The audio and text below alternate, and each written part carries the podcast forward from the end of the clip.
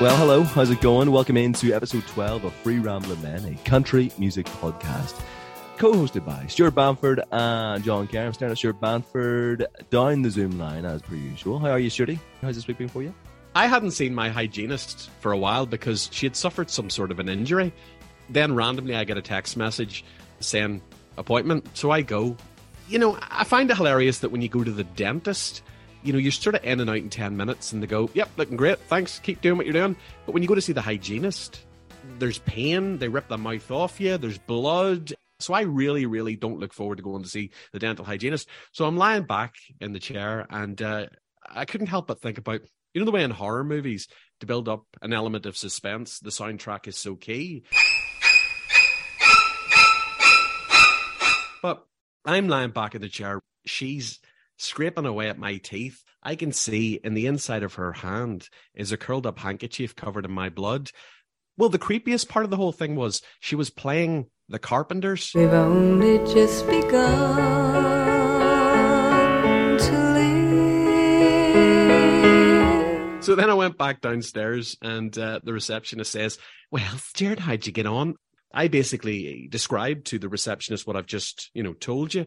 She turned around and she said, um, how about three months from now at uh, 12 o'clock on a Thursday? You free? I don't know, but yeah, go for that.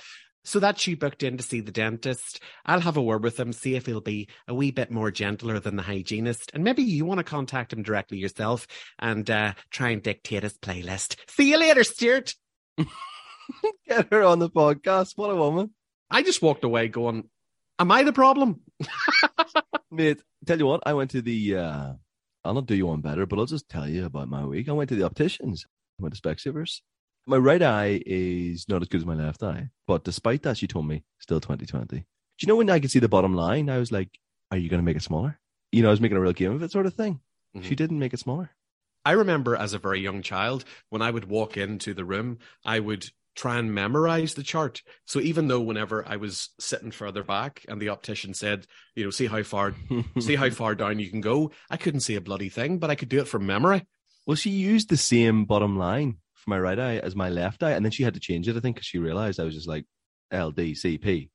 What I will say is, even though you're getting that information from Specsavers, I would seek a second opinion because years ago I get tired of paying. You know the way when you go to like I'm going to say a good optician's, it's a lot more expensive. So I decided to try and cut some corners and uh, went to Specsavers to try and get contact lenses. And shortly after getting them, I was getting headaches and something wasn't right. So um, I went back and it was a different person who uh, told me that they had messed up and put the wrong prescription in one of my lenses. Oh my goodness. I had to do eye drops and I couldn't wear contact lenses for about six months. Jeepers. And if I'm walking through a shopping center and I see people waiting in a Specsavers, there's part of me just wants to run in and go, "Go, save yourselves! No, this is wrong. Don't go in." but hey, they also do hearing aids. is it better with one or two? one or two? Do you know what I hate when they blow that little puff of air into your eye? Mate, what optician are you going to? do not do this. no, I think it's because I am, as I've said to you before, you know, this close to being technically blind. I'm surprised anybody lets me behind the wheel of a car. Perhaps we'll need Specsavers later to uh, go through the top 200 Rolling Stones singers list, but uh, that's for later, not for now. Country music news is for now, as we always start off the pod with. And we thought, you know, a new year, a fresh start, episode two of 2023. Shorty, let's hear what's ruling over country music right now, chart wise. Okay. Of course, we've talked about, you know, country music being an umbrella of so many subgenres. So this is not talking about Appalachian music or Texas or the East Nashville scene or whatever it may be, the Americana scene.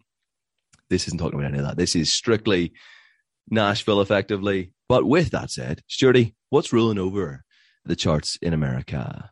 So the number one song in country music, Jelly Roll, Son of a Sinner. It's his first ever country number one. I'm just a long hair son of a sinner. A top Billboard's country airplay chart, which is also it's also a top the media based chart, right?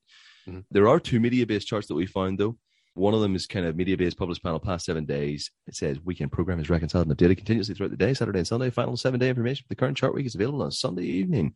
But atop that one, it says Jelly Roll Son of a Sinner. If you go to another media based chart, past seven days by overall rank, January 7th, January 13th as well. Yeah, it says Jordan Davis, What My World Spins Around. Perhaps a bit of clarity, media base. Perhaps we should just use Billboard. Anyway, regardless, Jelly Roll Son of a Sinner is the top two of those in total. So I think I just want to bring up as well. This is something I've been wanting to get off my chest. The Irish country charts. There's people downloading and listening to this podcast all over the world, but maybe we touched on it with the likes of the Lisa McHugh episode, but just Northern Ireland in particular, never mind Southern Ireland, is, I would say, 20 years behind the rest of the world politically, musically, culturally, everything, right? People are losing their minds because they're getting a Krispy Kreme in Belfast. It's like, dream big, guys. hang on. Where did this happen? I'm not even yet. I'm literally losing my mind. I'm serious. I don't know how this has passed you by because it's been such a big story this week. They haven't named the location or an opening date, but yeah, they've announced that they're coming to Belfast. There was chat so long ago about like a whole kind of drive through, you know, factory thing off the Butcher Road. It's up there with the Garth Brooks excitement, just people eager, eager to get a donut, you know?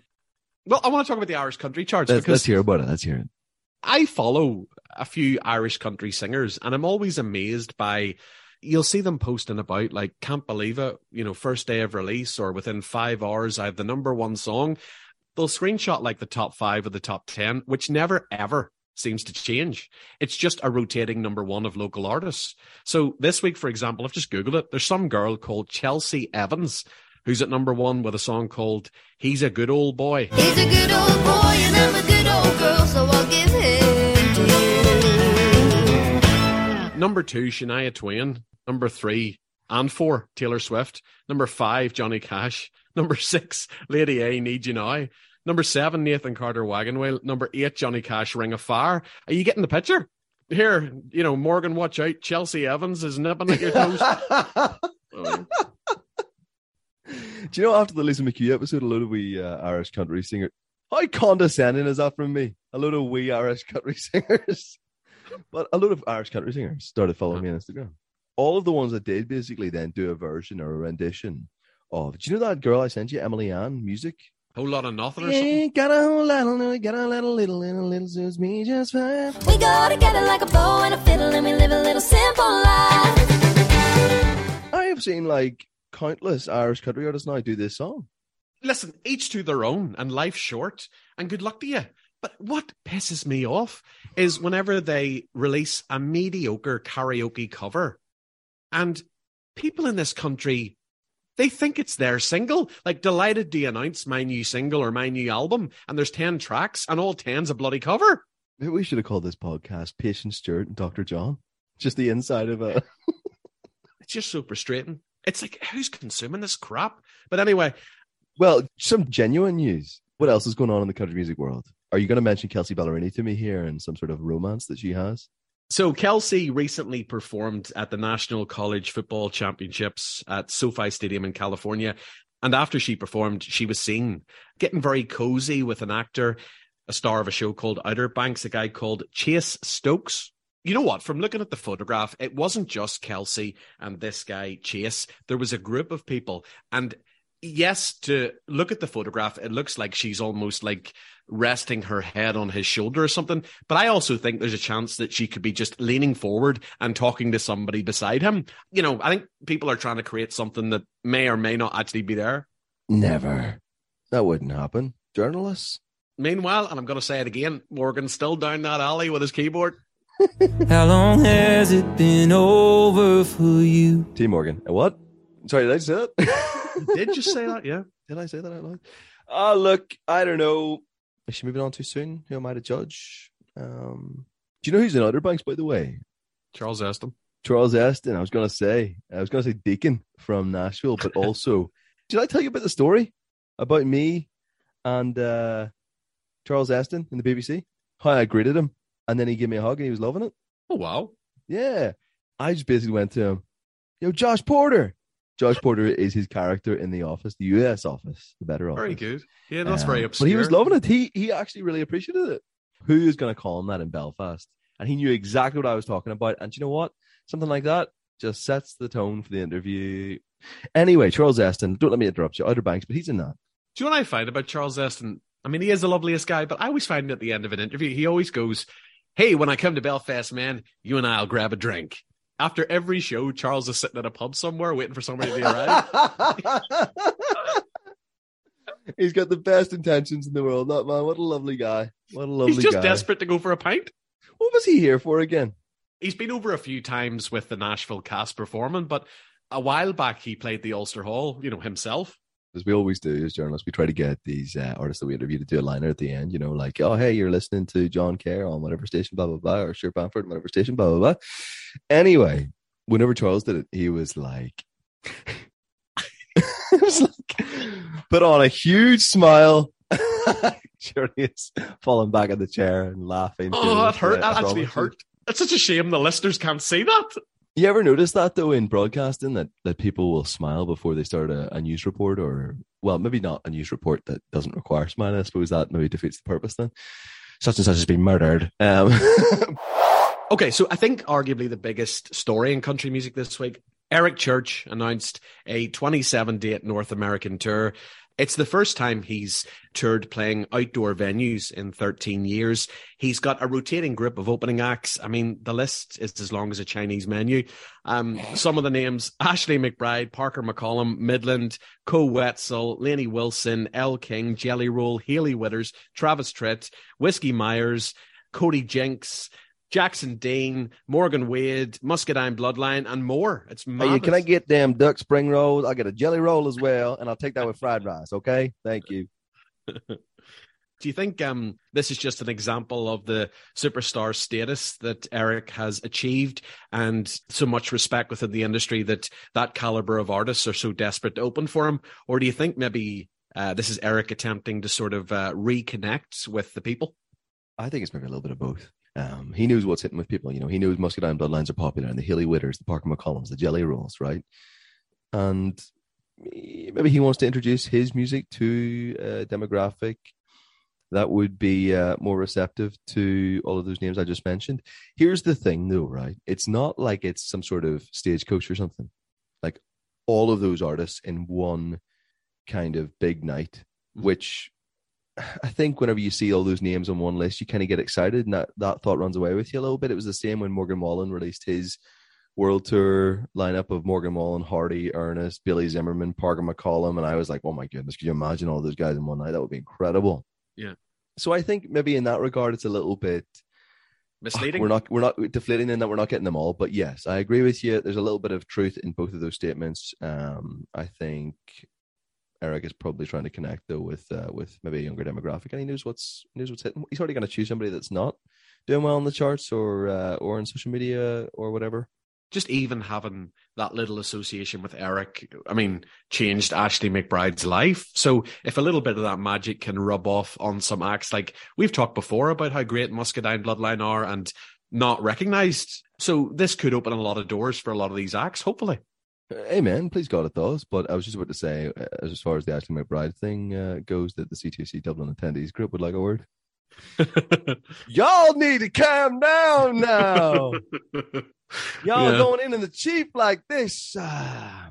Anyway, big news on the Eric Church front, but I would like to see it. Churchella, you know, stage church. I'll tell you what, you give me all those artists as a festival, I might buy a ticket from Northern Ireland and go out there. What else is going on in the country music world, Stuarty? Dierks Bentley, he's announced that he's releasing his 10th studio album. It's called Gravel and Gold. It's coming on the 24th of February and uh, it's going to feature collaborations with, again, Ashley McBryde and bluegrass musician Billy Strings, who played in Dublin not that long ago. Of course, you teamed up uh, over the pandemic with Luke Combs, right? Yes, Yeah, he did. remember that? Yeah, Remember yeah, that? yeah, that was very good. Yeah. Dierks Bentley, right? Two of his albums, you know, Riser and uh, Black. Black. Those were so instrumental in my love for country music. Different for Girls with Elle King was in there. It's different for girls when their hearts get broke. I'll Be the Moon with Maren Morris. Remember that? Yeah, he can be the sun. I'll be the moon. But those two albums, incredible. You ever uh, have a bit of time, want to go spend some some time with good music? I have to tell you, though, years ago, he was being backed heavily. I'm talking about this as before Dierks Bentley was a superstar. He was being backed heavily and promoted heavily by CMA. And he was brought to Belfast and played, I'm going to say the Empire, something like that, right? And I only know this because my colleague who I've mentioned before, the guy who loves to kiss the mic and kiss the audience at the end of a show, Big T, was sent to interview him. And Big T always says, Dierks Bentley. Don't like him. He never gave me the time of day, and he was very rude in the interview. And he told me this about a day or two before I went to Dublin to interview Dierks because he kicked off, I think it was his last or the tour before that in Dublin at uh, the Olympia. So with Big T in the back of my mind, I thought this could be difficult. I've never met a nicer guy. I'm talking about Garth, I'm talking about Garth Brooks level of niceness. Wow. And even his tour manager was the nicest guy. And I remember he had previously toured with Courtney Love. So that's a hell of a, you know, Wow. wow. But um, yeah, so go into this room and obviously standard 10, 15 minutes. And I think he gave me 45 and he sat forward Okay. and he was present in every question. And even at the end of the interview, he said, like, he was very complimentary. Let's just put it that way. You know, obviously you got a big knowledge of country music, and I appreciate you being one of the folks that are turning listeners on to to country music and, and creating an audience for us here. So thank you. Thank you for you to say that. means so much, man. Oh yeah, you absolutely know your stuff. I appreciate it. You were expecting a Drake White, were you? I Like Drake White. I thought he You was ever, very we ever told the Drake White story? Was that when I hijacked your interview with Drake White? yeah. Back before we were uh, mutual podcast co-hosters, we were at C2C one year, 2018, 17. I want to say something like that. 2018 maybe. Anyway, so Drake White was there, and um, look, me and you, we're, we're always tight. We're you know we're always trying to. One has a contact for an interview, and the other doesn't. We'll sort of send it over and so on. So I had an interview with Drake White. You didn't, but um, I sent over the email that I had got, okay, to you. So you set up your interview as well. But I think you turned up before me. So you did the interview first with Drake White, and then Yeah. at the end of your interview, Drake White got up to go with his manager Sorry, this is all coming back to me. and walk out the door. And then I was like, "Oh, sorry, Drake." And I can't remember his manager's name, but I was like, you know, such and such. I was like, John here, by the way, you know, I'd said about, uh, but you know, an interview before sort of thing. I emailed you. Drake turned to me and goes, "Oh, but we got to go do sound check." And I was like, you know, well, look, is there another time that would, you know, suit sort of thing? I was trying to, you know, work around those guys. Ended up sitting down and doing the interview and just disagreeing with everything I said Wow. honestly, it's it's the worst interview experience I've ever had in my life. I remember saying something to him like, I think it was something to the effect of, I called him a choir boy because he was literally, he literally sang in a choir, and he literally was like, I was no choir boy. See, it sounds a wee bit like Queer Boy. Maybe that's what Surely he not. took. No, he didn't. No, he didn't. and if so, why would he take it like that? So he just disagreed with choir boy and uh, thought it was pretty disagreeable. Well, yeah. Well, I was going to say, oh, you one, oh, you five. You can go ahead, mate. So Drake White, uh, worst interview experience ever in my life. Um, how did we get to that? oh, from Dierks. Dierks what a guy. So Dierks got a new album on the way. Any news of the Hot Country Knights? It's that asphalt. I'm gonna get up the lyrics for Asphalt right now. So Asphalt. So if you're not aware, the Hot Country Knights are kind of like a a parody band, right? Um, but led by Dierks Bentley and lo- has a load of other country musicians, like famous country musicians in the band. Like Charlie Worsham's in the band. See, I didn't know that. Yeah. So um this song Asphalt is incredible, right? It's all about asphalt of the road, you know, being the sort of the make of the road, right? Like I was driving on the asphalt, but I got into this mess because it was the ass's fault. Somebody mentioned Lainey Wilson here. Anyway, so like lyrics, get this, right? I woke up by the crack of dawn. Then I left a note by her bed saying, Girl, I just got to get gone. That's pretty much all that it said. And now I'm out here chasing what I've got to find. I sure hate to leave her behind. It ain't my fault. It's that asphalt. Yeah, it calls out my name and I'm gone just like that. I don't really care if it's curvy or flat. I could stay, but there's always a but that makes me jump into my truck. There's one big old reason why I'm leaving, leaving it all. It's that asphalt. I love That as sweet asphalt. as you go on, you're getting more into it. I love it. Thank you, thank you, ladies and gentlemen. Yeah. That boy is good. Mm-hmm. Good and terrible. So speaking of Dierks, himself, Brad Paisley, Justin Moore, Lorrie Morgan, Jamey Johnson, Tanya Tucker, Michael Ray, Sam Moore, Trace Adkins, Tracy Byrd, Tracy Lawrence, and Mark Chesnutt. They're all going to be performing at a concert honoring the late country music icon George Jones.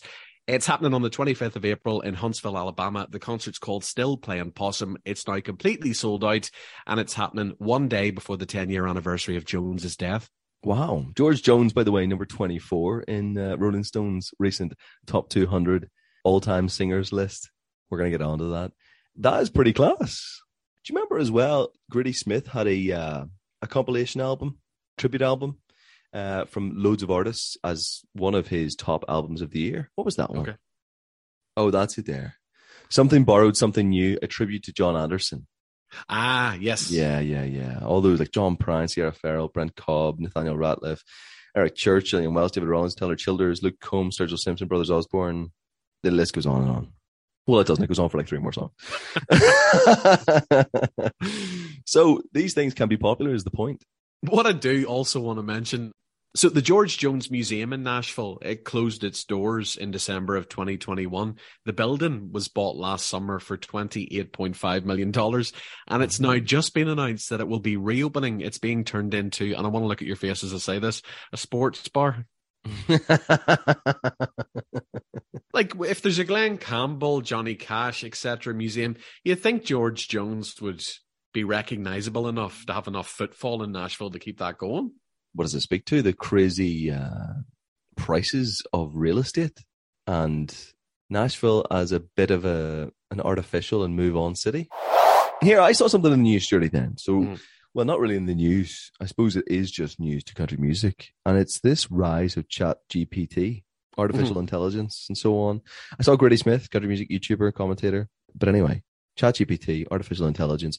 It's a tool online to write an essay, stories, to answer questions, and so on. There is another tool as well that I, I could say it's like an instruction tool. You can basically get it to give you, I don't know, instructions to something or other.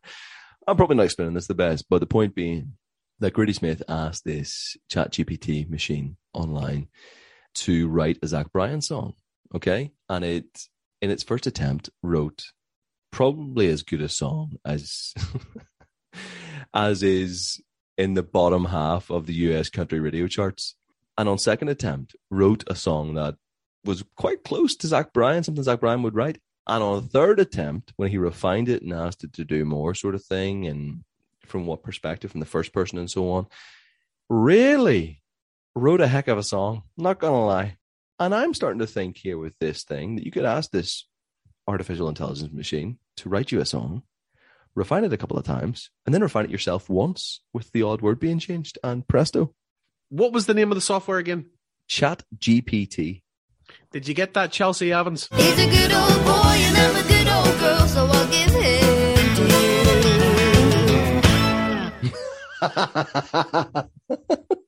Give it a go, Chelsea. What's the worst that could happen? It's at capacity right now, as in, um, I don't know, I assume that servers are full or whatever. It's half of I- Nashville trying to write a hit. Yeah, well, exactly, Yeah. exactly. And maybe they, they're gonna have to put it behind a paywall. I'll tell you what.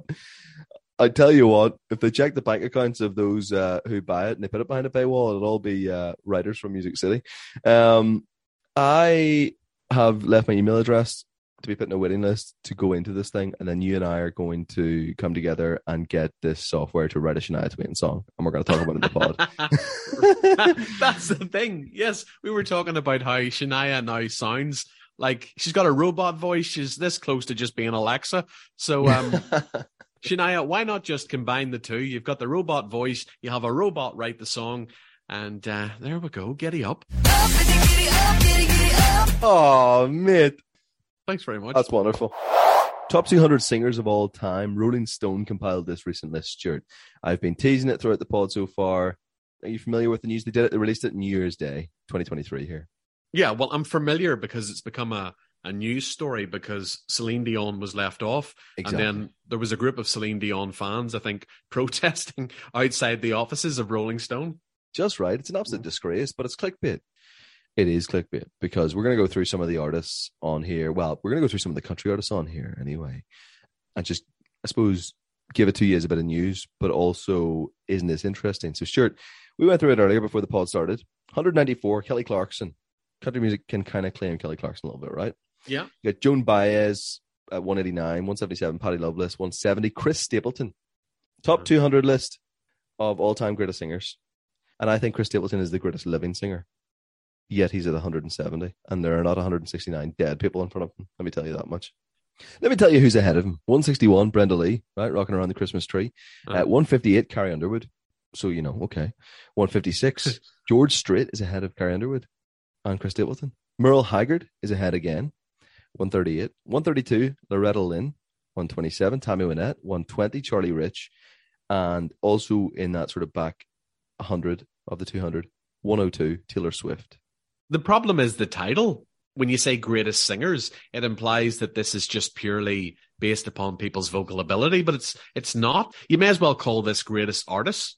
As I think it says in the thing as well, is that, you know, we know what a good singer is, but to be a great singer can be something entirely different, right? So, and with that said, here are the names inside the top 100 88, Jimmie Rodgers, 85, Johnny Cash, 79, Emmylou Harris, 71, Roy Orbison, 63, Robert Plant. We can kind of claim Robert Plant uh, for his crossover appeal with Alison Krauss's country, can't we? 54, Willie Nelson, 47, Linda Ronstadt, 37. We're not including this because it's country, just because we're from Belfast, Northern Ireland. Van Morrison is 37, Sturdy. Very good, rightly so. Inside the top 30, then, Hank Williams, 27, Dolly Parton, 24, George Jones, and 13, the highest country music singer is Patsy Cline. I thought you were going to say Chelsea Evans. I thought you were Um, hey, crazy. Goodness gracious. Crazy. Chelsea Evans is coming out with crazy. Get it here in downtown country. If she's not already recorded that, So Patsy Cline, highest country music singer at 13. John Lennon was 12. And then the top 11, interestingly, are all black artists. Little Richard, Al Green, Otis Redding, Beyonce, Stevie Wonder, uh, Ray Charles, Mariah Carey. And at this point, I was looking at this earlier going, where is Sam Cooke? Well, I'm about to get to him. Billie Holiday's number four. Then Sam Cooke. And who's top two? Surely, give me a guess. Who would be top two? well, I know, so I don't need to guess. Well, you know who's number one. Do you know who number two is? Yeah. Whitney Houston. Whitney Houston. And then Aretha Franklin. How about that for a for a top 200 list? Can't argue with much inside the top top 11 anyway. Um, Patsy Cline, fair play to her at number 13. John Lennon, could we argue that at number 12? I don't know. Great singers. Yeah, maybe. Okay. Um, but obviously the disgraceful omission there is, is Celine Dion, right? Did you mention or refresh my memory Elvis Presley? Elvis Presley, 17, just ahead of um, Frank Sinatra at 19, Marvin Gaye at 20. Prince is one place ahead of Elvis. Bob Dylan, I think is, this is the biggest joke in the world. Bob Dylan is at 15. Cancel the list. Bob Dylan. At the top of this article, it says when Rolling Stone first published its list of the 100 greatest singers in 2008, we used an elaborate voting process that included input from well known musicians. The results skewed towards classic rock and singers from the 60s and 70s. This new list was compiled by our staff and key contributors. So And they still got it wrong. that's where it's coming from. They Yeah. got a lot of it right. As I say, top 11's pretty, pretty bang on. Do you know what? Fair play that there are so many country artists uh, recognized in there. Mhm. Chris Stapleton should be the highest living artist, in my opinion. So, Stuart, I was going to say here, um, just off the back of our, you know, our, our review of the top 200 from Rolling Stone, about the remainder of that list from last week. You know, those artists, artists from yesterday, not yesteryear. Uh, those artists that have, have at least to us anyway, maybe for whatever reason, fallen off our radar or the radar. But we've been recording here for so long. This is probably an episode in itself, all of what we've spoken about so far. So I'm just going to give you one and we're going to push it back another week. Okay. And here is that one because it's a nice link into an interview that we're going to include in uh, episode 12 of the podcast here today. Uh, this is an interview with Sykamore, and she mentioned an artist that I am so passionate about and that for me fell off the radar. Where is he? He was instrumental in my love for country music. My sister showed me him in the first place. Ryan Kinder. You familiar with Ryan Kinder? I am, yeah. What do you think of Ryan Kinder? None of his songs have stuck with me or in my mind. I remember when he was on the scene for five minutes at the time thinking, God, this guy's good. And visually, I remember he had a beard and like a massive hat. Wasn't it Daughtry that won American Idol or something? Do you remember Chris Daughtry, Chris yeah. Daughtry, yeah. Oh, what a voice! I love Daughtry, man. Uh, big band in my in my house growing up. But Ryan Kinder gave me a lot of Chris Daughtry vibes. Right, okay. His songs tonight, uh, close, still believing crazy love, very kind of almost rock country, right? Yeah. Um, so I was a big fan of Ryan Kinder, but Ryan Kinder was mentioned uh, strangely by this artist that we're going to include our interview with. We had a an eventful Friday. We're recording this on Saturday, the 14th of January, but we had an eventful Friday the 13th. Thankfully, it wasn't unlucky. Just unlucky for some, um, maybe those that were happened to be interviewed by us, Journey. Maybe it was unlucky for them.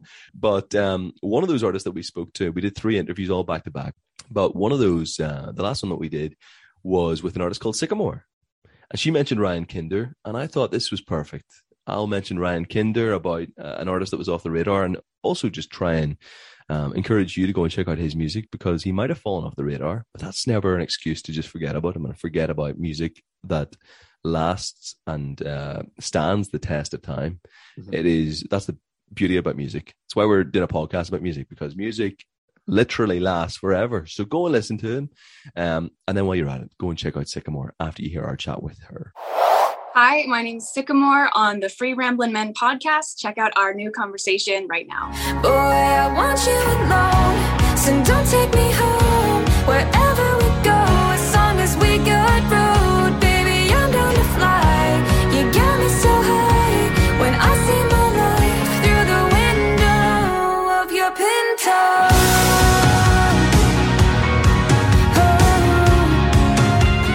So, Sykamore, well, firstly, welcome to the Free Rambling Men podcast.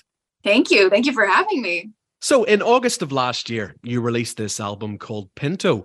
Tell us how finding, because I love this story. You found this owner's manual for an old Ford Pinto car from the 70s in an antique store in Franklin, Tennessee.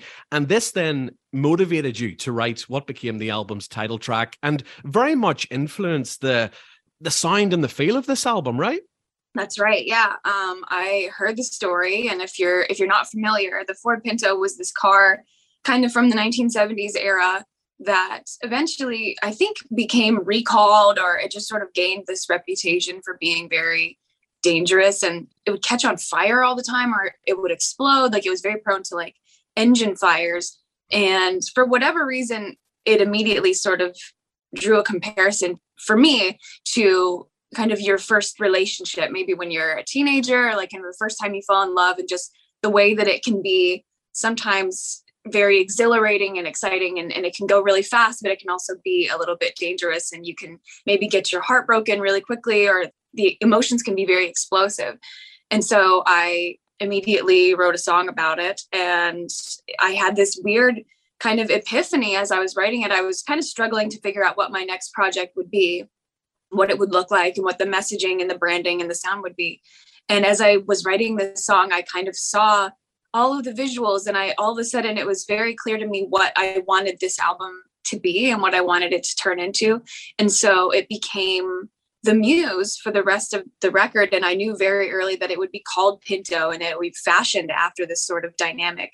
And so the whole album ended up being kind of about young love and navigating that and all the feelings associated with it. And so, yeah, it doesn't always happen like that, but this time it did. And it was a really lucky thing for me.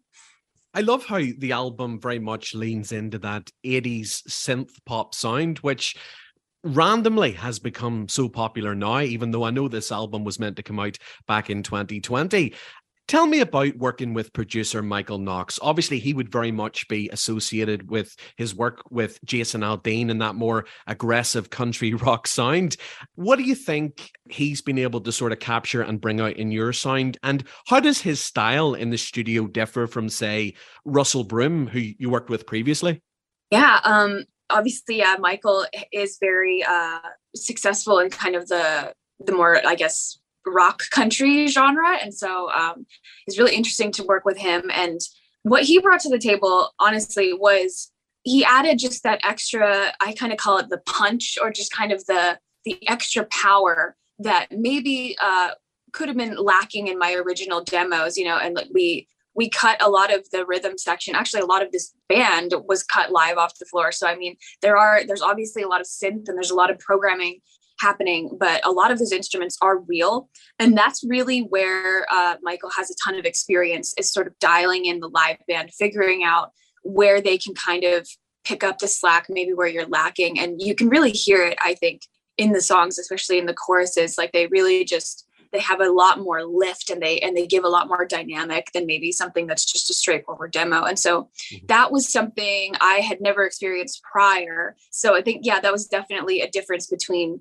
um myself producing and like working with russell broom as well it was really fun to just be with a producer who has such a dialed in sense of you know that rock sound and just kind of giving it his signature punch there's really you know there's no one else that can do it quite like michael so yeah it's great mm-hmm. I like to look at an artist's sort of discography in total, right? Try and place a bit of a timeline in in the ether there to see how long they've been about and so on. So I saw a single of yours 2013 though, right? So what sort of Sykamore's timeline there? Well, I like to think that this project, this, you know, my real name's Jordan, but Sykamore is the project. I feel like it started in 2013 and that was when I started kind of recording and doing stuff kind of on the independent side. And so um yeah, I feel like it probably started, I guess we're in our 10th year now because it's 2023 and um, yeah i feel like the project itself and my myself as an artist i've gone through a lot of different evolutions. And i don't know that i necessarily started in a mainstream country genre if that's what you want to call it or just kind of that avenue. But just as i've grown as a person and as an artist um, i kind of figured out where i needed to settle. And obviously that's still to a certain extent always kind of evolving and you never want that to stop. But um yeah it's been not only a, a, journey through time but it's been a bit of a journey of just figuring out my sound. And so I, I like that it kind of sounds different with every kind of project that comes forth. So it's been kind of a cool it's at this point it's a cool road to look back on and just see all the progress and all the changes. And if we could introduce jordan a little bit more to people who aren't aware mm-hmm. people who might be listening to this podcast and who, who haven't come across your music before uh, are there certain artists even that you would kind of go, oh, for fans of such and such, you know? I always just like to say who I'm a fan of because ultimately that ends up being you can always hear it a little bit in the music, right? And I think that's great is when, you know, people can, when you sound like your own artist, but you can also hear people's influences. And so, uh, like Taylor Swift is a big influence, both the country and the pop side of things you know, over the years, there's been a few comparisons to her sound, which isn't lost on me. Um, you know, Kacey Musgraves is another one. On the pop side of things, I also love Lana Del Rey. Um, she's a big hero of mine, and, and I feel like you can hear a bit of that influence in my sound as well. And so those are kind of my big three that I feel like, I mean, I can't speak for anybody, but I feel like if you like any of those artists, there might be something in my music that you like as well. Ellie Goulding's got to be in there as well, right? Oh, love her. Five songs from the Pinto album were previously released on an EP during the pandemic called California King. And I've heard you say that um, during the pandemic is when you found yourself really leaning into your pop influences and you were pushing the envelope creatively. With so much free time, and at one point, nobody knew if we were ever going to come out the other end of this. Did you find yourself creatively motivated and productive, or was there any stage where you sort of hit a brick wall and you were like, well, what's the point? Nobody might never hear this. I think I could say yes to both those answers. Um, something really cool that I got to do during the pandemic was I wrote and got to sing on a duet with another artist named Ryan Kinder. Mm-hmm. And it was actually right kind of at the advent of when people were starting to write songs on Zoom. And I think it was the first time I ever wrote a song on Zoom. And, you know, you're kind of uncomfortable and it's a little bit clunky and everything. So it's really cool for me that it was actually a song that ended up getting cut by another artist and I got to sing on it and I got to be in the video. So that was cool for a lot of reasons, you know, just to keep the creative juices flowing. Um, because I was technically I wasn't off album cycle, but I had just written Pinto. And so I was kind of right as the pandemic hit, I was kind of planning to take a break anyway, because I we cut the album and it was supposed to come out in 2020 and then it didn't, but it was done and mastered that was really cool to kind of dive into maybe a slightly different world than mine. Um, you know, writing a song with Ryan for his album and getting to sing on it and everything else. So it was nice to be able to keep that muscle exercised for sure.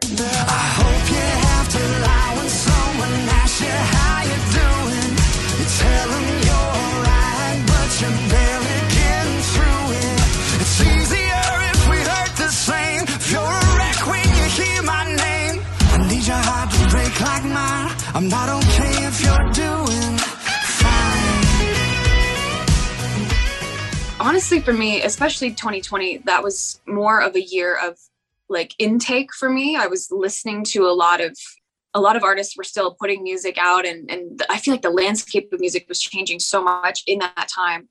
And so i think you're totally right. The my pop influences probably really kind of started to take hold during the pandemic because i think the landscape of music changed so much and genre became less of a concern. I think for everybody we were all just streaming what we wanted to stream and people were getting on tiktok and sharing music there.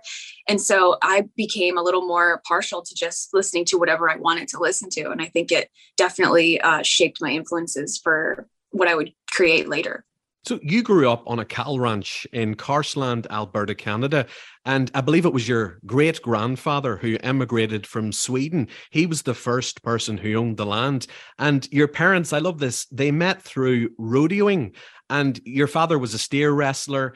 And you grew up riding horses and barrel racing. But I want to mention your brother because I know he's a musician as well. And he became friends with a guy who then became Brad Paisley's guitar tech. And in October of 2013, you found yourself on one of Brad's tour buses and you had a CD and you got to play some of the guys in his band your music. And they were very encouraging of you giving everything to music and making that move to Nashville.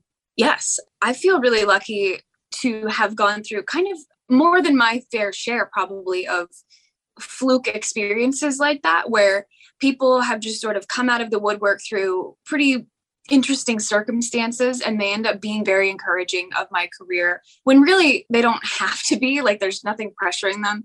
And that was definitely one of uh those experiences and i'm always surprised that people know because i feel like i don't tell that story every time i do an interview so it's really cool that you've done the research to find that out. But yeah um it was through my brother that i met brad paisley's band and I honestly think it was through my brother that you know he probably encouraged me at the time to be like play them your CD because I was probably pretty embarrassed. And threw it in and they were like very encouraging and very supportive. And um, that meant a lot coming from dudes who had been essentially working in Nashville for 20 years you know so they're they've heard the real deal and they can kind of give you a, a pretty measured um, opinion. I feel really lucky that that's just one of kind of many weird circumstances that have just in a moment where maybe I needed a push to keep going that was that was where I got it so yeah it was a really cool experience It's kind of cool. I was just just hearing you talk about Brad Paisley, obviously Ryan Kinder before that. Ryan Kinder's actually on a list that uh so last week Stuart and I in the podcast we started going through these artists that are not artists from yesteryear, like 90s country or anything necessarily, but artists from just yesterday that have maybe been slightly forgotten about, that have gone off the radar for whatever reason it might be. But uh, we sort of built that feature that in, in, in sort of last episode. We're continuing it this week, and one of the names I have in that second half, Stuart, you're probably unaware of this, is Ryan Kinder. Yeah. And I was I'm sitting there going, like, where did Ryan Kinder go? You know, almost sort of thing. Now, look, we're not in America. We're we're sitting over here in Northern Ireland, but you know, you're you're visible to Spotify, to streaming platforms, and so on. So you're kind of you still get a little bit of music here or there, but you kind of I guess you kind of go, why haven't I heard of him, or why am I not seeing as much recently, sort of thing. So I just thought it was very interesting that you started speaking about Ryan. he's in Nashville and um, he's honestly he's working on a really amazing album. Um, we're good friends now, and so I know I know a bit maybe more than the general public about what he's up to, and he's got some really exciting things on the horizon. So I would. It's so great that he's on your list, and I would like keep track of him and keep tabs on him because you know he's about to to come out with some really cool stuff. Glad to hear it. Jordan, how old are you, if you don't mind me asking? I'm 32. I suppose I've been told never ask a, a lady their age, but hey, we're, we're, we're 2023, right? Stop that. Stop that. How much You're do you weigh? behave you, Stuarty. Behave you. 32 though. So what, what's the, what's the immediate future look like now? You know, you've had that album out. Dare I even ask about a five year plan? being a musician, you want to have long term goals, but you also don't want to be so rigid with your long term goals that you have blinders on and maybe miss a chance to pivot and do something really cool. Probably as far as long term goals go, I only maybe plan two years in advance just because that's probably as far as I want to see in terms of what I can control because you really never know what's going to happen in the music industry it's like things change so quickly and um you know, I think you need to be a little bit adaptable sometimes. But um, I can say, and maybe you guys already know this, but I'm coming to the UK like next week. So, as far as long term plans go, I really do want to keep coming back to the UK and I want to start spending more time there and just becoming more of an international artist because that's something I've always, it's a goal of mine I've always wanted to implement is that I want to be able to play all over the world. And so, um, yeah, the ne- next couple years, I really hope to expand and be able to start coming to United Kingdom and Australia and just like places across the pond. And so that's as far as a five year plan goes, that's probably about as specific as I can get because I don't have any more plans. But um, yeah, just laying the groundwork to be an international artist is a big priority. Hey man, there I was was mentioning Spotify and streaming and that sort of thing. It's just interesting, I think, to think about that kind of, you know, now everyone places such an emphasis on becoming an international artist, especially within country music. Certainly now with streaming, it's just so international. It's so cool to be able to see. Um, Spotify has this um, app called Spotify for Artists, and you can see a lot of your in detail your analytics, like geographically where you're streaming and where people are tuning in. And being, I'm from Canada, you guys already know that. So, pretty consistently, my top three countries or areas of the world are Canada, the US, and the UK. And so, it's been really cool to watch that number kind of just slowly grow. And I think it was about last summer. We have a good friend who does a lot of um, work and has a lot of connections in London. And I was just almost in passing, I was like, I really think maybe it's time we get over there and we just start writing and we start making connections. And I didn't really know that anyone was listening or anything would come of it. And all of a sudden, we have this whole trip booked. so So you're playing the uh, world famous Cavern Club in Liverpool on the 24th of January with Laura Oakes and Jeff Cohen, and then the Camden Club in London on the 29th with Jeff. I mean, the Cavern Club in Liverpool in particular, I mean, the association with the Beatles, that's going to be um, a bucket list venue, yeah? Yes, I'm very excited. And I actually think we're doing the museum as well, maybe the next day. I think it's going to be awesome. And yeah, it's definitely a bucket list item. Um, I feel really lucky that my first time over, I get to do it. So that's not lost on me. I want to mention because it's like something out of a fairy tale or a, a, Hollywood movie. So in 2017, you signed a publishing deal with Home Team Publishing, and this is a company created by Thomas Rhett, his father Rhett Akins, and Thomas's manager Virginia Bunetta. And I love this story that you followed Thomas Rhett on Twitter, and then Twitter suggested that you might also want to follow this guy, Rhett Akins. So you did. And then, not realizing the family connection, then he reached out to you and said he checked out your music. Yeah. Like I said before, I've had a lot of kind of interesting coincidental experiences like that. And that's probably the biggest one for me. And I followed Rhett really just, I couldn't tell you why. I was probably just like wanting to just do more on my Twitter and, and it came up as a suggestion. And he DM'd me and said he had looked at my YouTube channel and he he liked what I was up to and he said if you're ever in Nashville you should look me up and maybe we can do something here. And so it really wasn't long after that I was in his house. We were talking and we weren't we weren't making any concrete plans out the gate. It was really just I wanted to talk to the guy and make sure he was real because you never know on the internet who's real and who's not.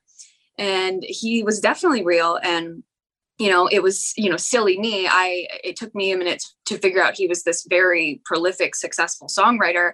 And on top of that he was thomas rhett's dad. Like i really had no idea about any of that. And so he's been a, a wonderful champion and just somebody who i can uh, just be very like be a confidant and ask questions about the industry with. And um, yeah ultimately i think we met. And then about a year went by where i was just coming to nashville back and forth from canada and then yeah almost a year after that he kind of said you don't need to shop for a publishing deal anymore because i'm just going to sign you. And so that was really great to hear because as a canadian you need a work visa to work in the states. And um, i couldn't just go down and start writing music and getting paid to do music because that would be illegal. And so it's really great to have a publishing deal and be able to um, lawfully come across the border and have a work visa and have all that be on the up and up. So that was my big kind of kickstart into getting to Nashville, and it's all because of him.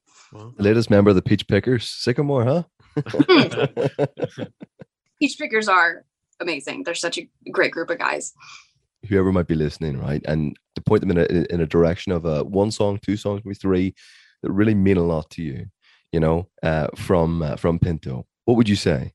Um, I mean, I would obviously tell them to listen to the title track. I think um, that one is very much it's the muse, it's the centerpiece of the whole record, and um, it actually was one of the last songs that came out because we released the record in pieces, and uh, Pinto and Wallflower were the two that that were the last to come out, and I actually think it's interesting that they were the last to come out because they are essentially I would say the bookends as far as the dynamics of the record go. Mhm. Um, so I would listen to Wallflower and Pinto just to get, you know, an idea of the three dimensional um, album that it is. Um, it can be very precious and very small. Damn, I wouldn't be so empty if I just had a dancer. Tell me where you are, baby.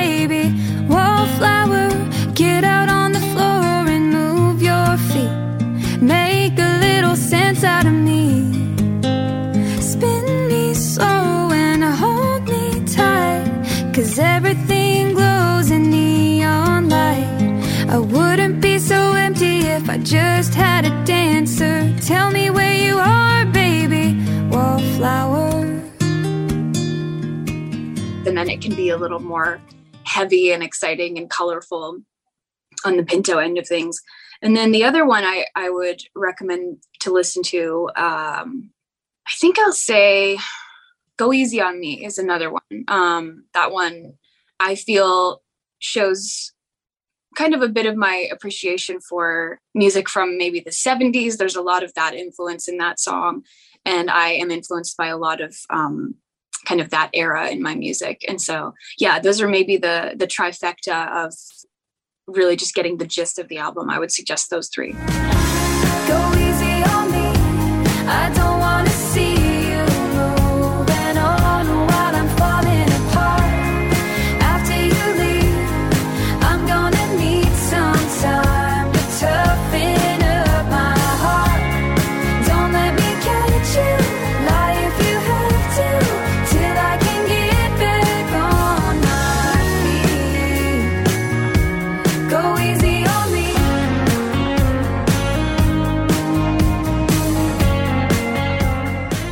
You've been so generous with your time. We really appreciate it. And good luck with the upcoming UK shows. thank you so much and thank you for taking the time Sykamore uh, is at Sykamore Music on Twitter. Uh, she is at Sykamore just on Instagram, and uh, a really cool artist, inspired by, as she says, uh, Kacey Musgraves, Taylor Swift, and Lana Del Rey. Yeah. So, look, an artist we'd encourage you to check out. There you have her socials. And with that said, that's been about it for episode 12 of the podcast. Sturdy, have you, have you enjoyed it? Stuart, Stuart, Stuart, Stuart. Have you enjoyed it, Sturdy? Um, yeah. Look into my eyes, deep into my eyes, not around the eyes. Look into my eyes, Stuart. yeah, no, look, mate, episode 12 in the bag. Uh, I kind of like that we're almost starting afresh for the new year. And, uh, you know, we're coming at, to you with um, a nice interview, some chart news as well to keep you abreast of what's going on in Music City. Um, but of course, we know that country music extends beyond that. And hey, that's why we give you a, a little taste of Sykamore, and we will give you a little taste of more artists in the following weeks. Um, Worth mentioning too, and maybe you don't even know this, but last week's episode obviously came out on Tuesday, and between then and now, it's been the most downloaded episode, you know, within the period of time it's been available so far. I saw something about the downloads, and it looked quite impressive. Uh-huh. You know, so look, thank God. Look, thank you for your support. If you'd like to get in touch, you can email us, as always, as I always say, on uh, freeramblingmen at gmail.com. And if you want to give us a follow or some support, we're at Free Rambling Men on Instagram and Twitter uh, and on Facebook as well. Uh, Stuart can also be found on those platforms, though, uh, at Stuart underscore Banford on Instagram and at Stuart Banford on Twitter. And I'm at the John Kerr on any and just about everything that you can imagine. Stuarty, until episode 13, unlucky for some, we'll see. What are we going to say here?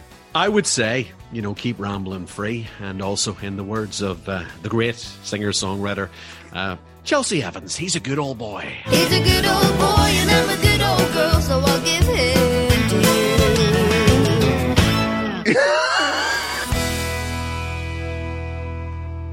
we ain't got a whole lot, but we got a little, little, little, little just me, just fine. We going together like a bone and a feather, and we live a little simple life. We're gonna get Damn, that boy can sing. You must be crazy. He good. You must be crazy.